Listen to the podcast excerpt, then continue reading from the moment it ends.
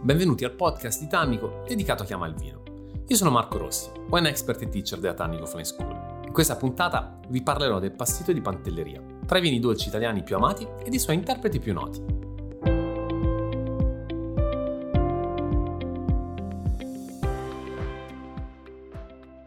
Passito di Pantelleria è tra i vini dolci italiani del Mediterraneo più famosi in assoluto. Non c'è nessuno che non abbia mai assaggiato in vita sua uno di questi nettari, perché effettivamente le note di miele unite magari a un agrume leggermente candito che dà freschezza sono conosciute veramente in tutto il mondo. Il passito di Pantelleria questo vino di eccellenza però è frutto di un territorio baciato veramente da Dio. Siamo non troppo lontani dall'isola principale del, della Sicilia, siamo a sud di quello che era il vertice più occidentale, nella piccola pantelleria che risponde a delle caratteristiche veramente uniche, sia in termini di, di suolo ma anche in termini proprio di clima. Il clima qui è estremamente torrido, siamo proprio nel cuore del Mediterraneo e l'influenza dell'Africa inizia a farsi sentire e non poco. La scelta della viticoltura qua è una viticoltura di fatto eroica, si utilizza un metodo di allevamento quasi unico che è l'alberello pantesco, che addirittura è stato inserito tra quelli che è il patrimonio mondiale dell'umanità UNESCO, proprio per le sue caratteristiche. Intanto, dato che abbiamo una grandissima ventosità, non una discreta, ma una grandissima ventosità, un vento caldo che va comunque anche a disidratare, ad asciugare eh, l'uva e che porta sale, che quindi disidraterebbe ulteriormente, di solito si va a scavare proprio una buca, cercando di piantare l'alberello appunto leggermente eh, sotto quello che è il livello classico del, del, suolo, andando poi a sviluppare il fogliame per difendere proprio la, il frutto da quello che è il lavoro svolto dal vento ma anche dal sole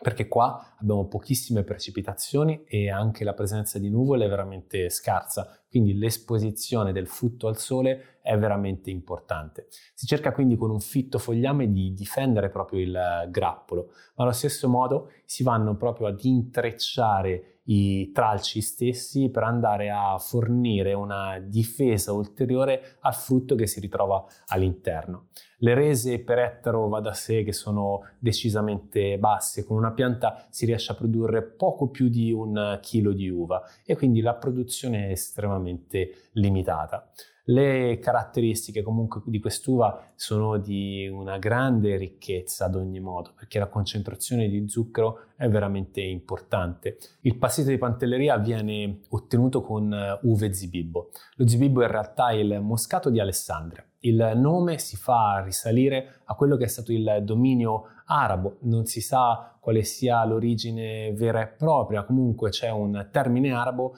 che indica proprio la, l'uva appassita e quindi potrebbe effettivamente essere questa la più comoda chiave di lettura. Ad ogni modo il segreto questo vino risiede proprio nell'appassimento dell'uva, che può avvenire proprio per disciplinare con due scelte completamente differenti, ovvero una che è molto più rara è quella dell'appassimento in pianta, quindi si tende a lasciare l'uva in pianta più a lungo. Consideriamo che le vendemmie qui avvengono di solito a inizio agosto, metà agosto al massimo, ma quando parliamo di appassimento in pianta in alcuni anni riusciamo a toccare anche settembre, quindi abbiamo comunque uno spettro, una forbice, una finestra decisamente ampia per quanto riguarda la vendemmia.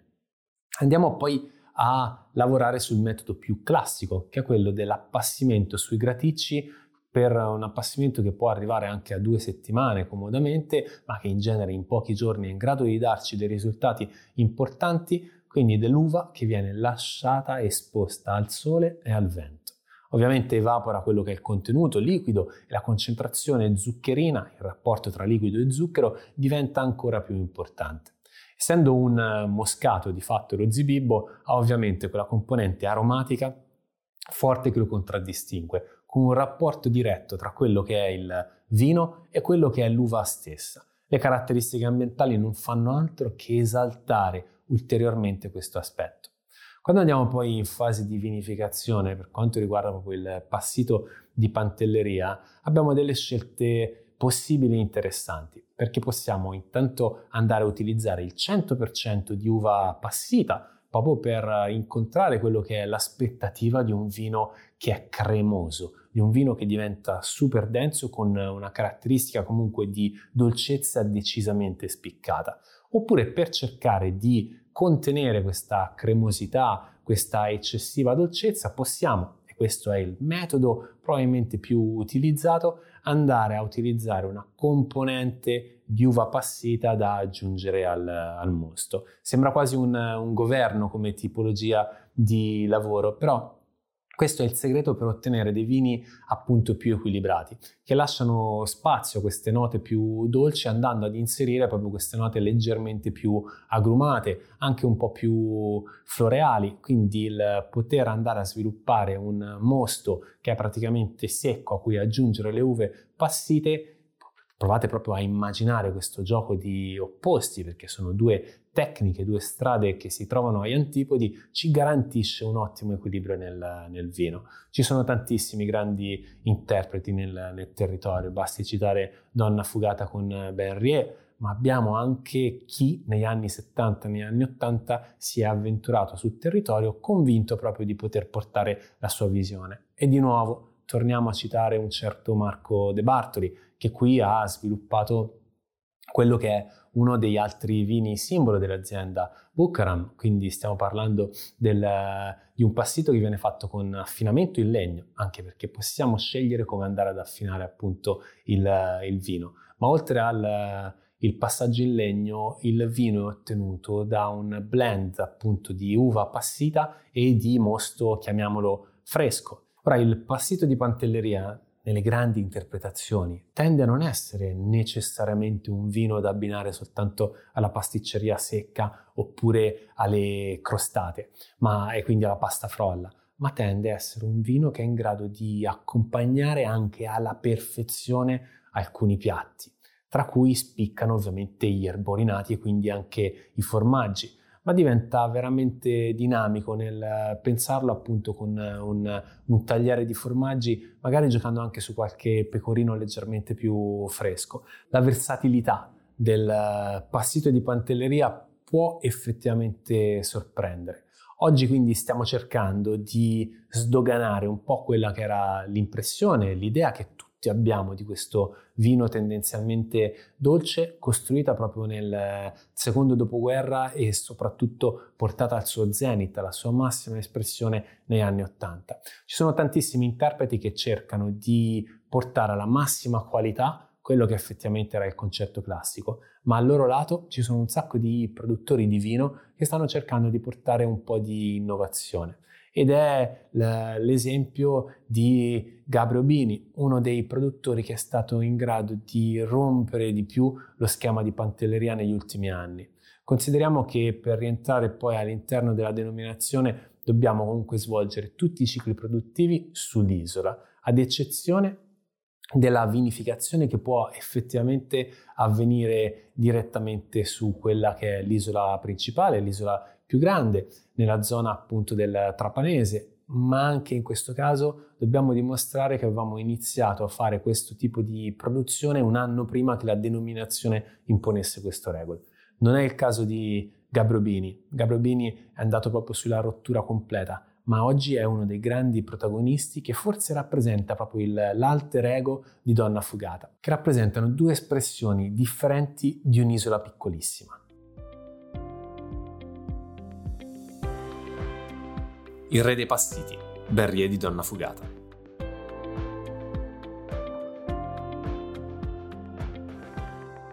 Nel caso di Donna Fugata non possiamo intanto ignorare il fatto che oggi ci sia dietro la famiglia Rallo, che è una famiglia con una discreta esperienza nel settore di vino eh, alle spalle. La famiglia Rallo con il progetto Donna Fugata ha portato alla massima espressione qualitativa proprio l'isola di Pantelleria, perché il vino Benrier di Donna Fugata è diventato nel tempo per eh,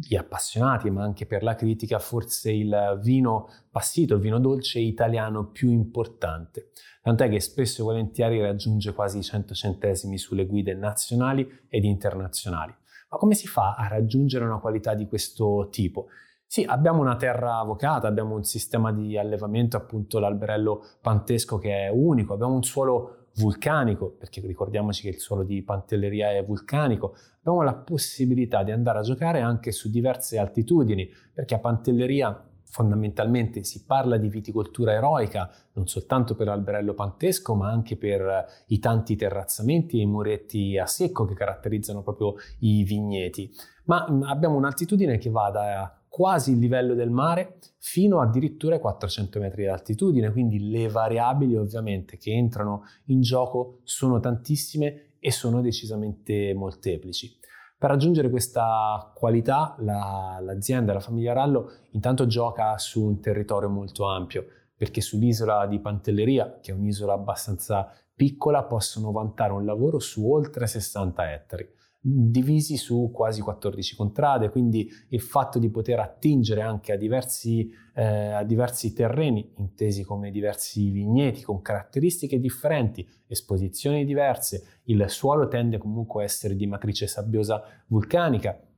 ma abbiamo anche delle altitudini e abbiamo anche delle densità per vigna leggermente differenti, delle età di, del vigneto diverse, quindi questo gli dà uno spettro estremamente ampio su cui lavorare. Poi la famiglia decide di specializzarsi andando a fare più vendemmie all'interno dello stesso vigneto, dedicando quello che è il frutto forse migliore in assoluto, il, nel, quello che si ottiene mediamente sul finire di agosto proprio al, al Ben Rie. Ma non è finita qui. L'appassimento viene fatto tradizionalmente sui graticci. La cantina si trova nella Contrada Camma, una contrada storica, tra l'altro una cantina di una bellezza incredibile che alla perfezione si adatta al territorio e al paesaggio. Donna Fugata è dal 1983 che lavora su Pantelleria e l'ha fatto sempre nel rispetto totale di quelle che erano le caratteristiche ambientali e di tradizione. Quindi vanno a fare, come dicevamo, questo appassimento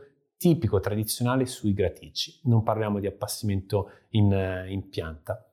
L'appassimento può durare a seconda del, dell'annata da pochi giorni fino a qualche settimana, ma la caratteristica principale è che qui viene fatta un'ulteriore selezione. Soltanto i migliori acini e i migliori grappoli riescono poi a diventare berrie, perché dobbiamo avere proprio questa questo appassimento perfetto degli acini migliori, la volontà proprio di tradurre in essenza quasi il suolo, il clima, il terroir di Pantelleria. Tant'è che poi Benrier non deve essere esaltato da passaggi in legno, ha bisogno di fare i suoi 8, 9, 10 mesi al massimo in, in acciaio e poi di trovare la sua dimensione in bottiglia. In bottiglia riposa per circa un anno. Consideriamo che per mettere in commercio un passito di pantelleria dobbiamo aspettare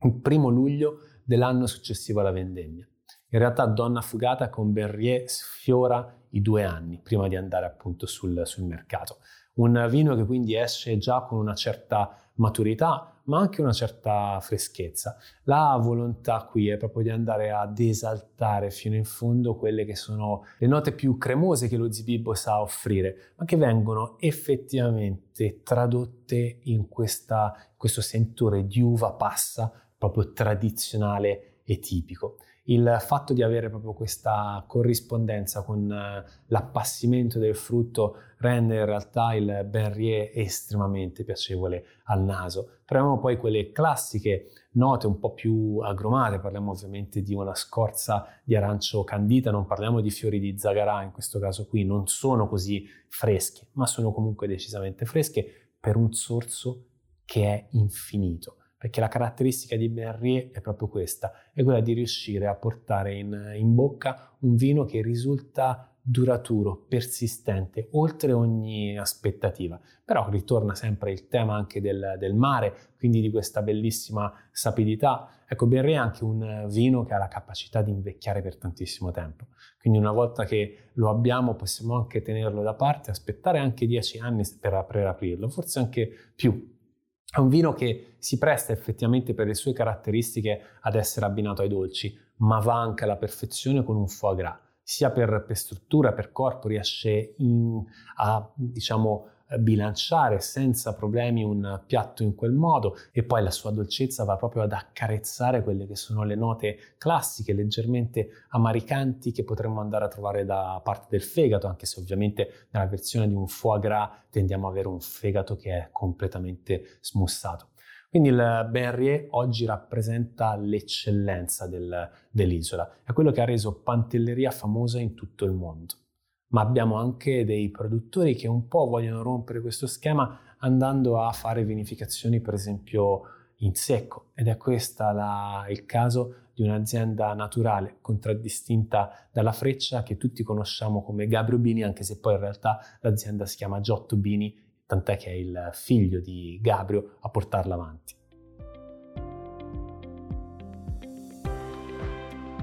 Gabrio Bini, la pantelleria che non ti aspetti.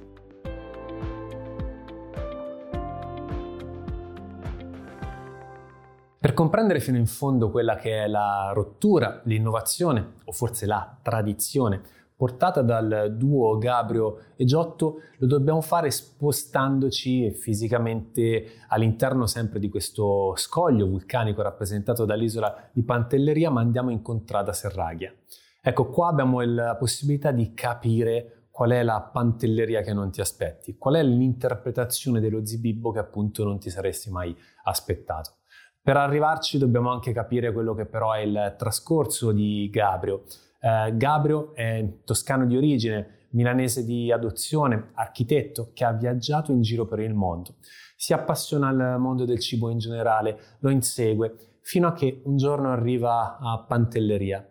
e nasce una liaison molto stretta proprio con, con l'isola. Decide con la moglie di prendere casa qua per andare a creare al, quelle che sono proprio le, le falde del Monte Gibelè una produzione di origano e poi capperi, utilizzando però il fior di sale. Fino a quel momento, stiamo parlando della fine degli anni 90, il cappero veniva salato con un sale diciamo un po' più dozzinale, non c'era l'attenzione a questo ingrediente, perché Gabriel da viaggiatore, da narratore anche errante, perché è bravissimo a raccontarsi sotto i suoi baffoni che lo contraddistinguono,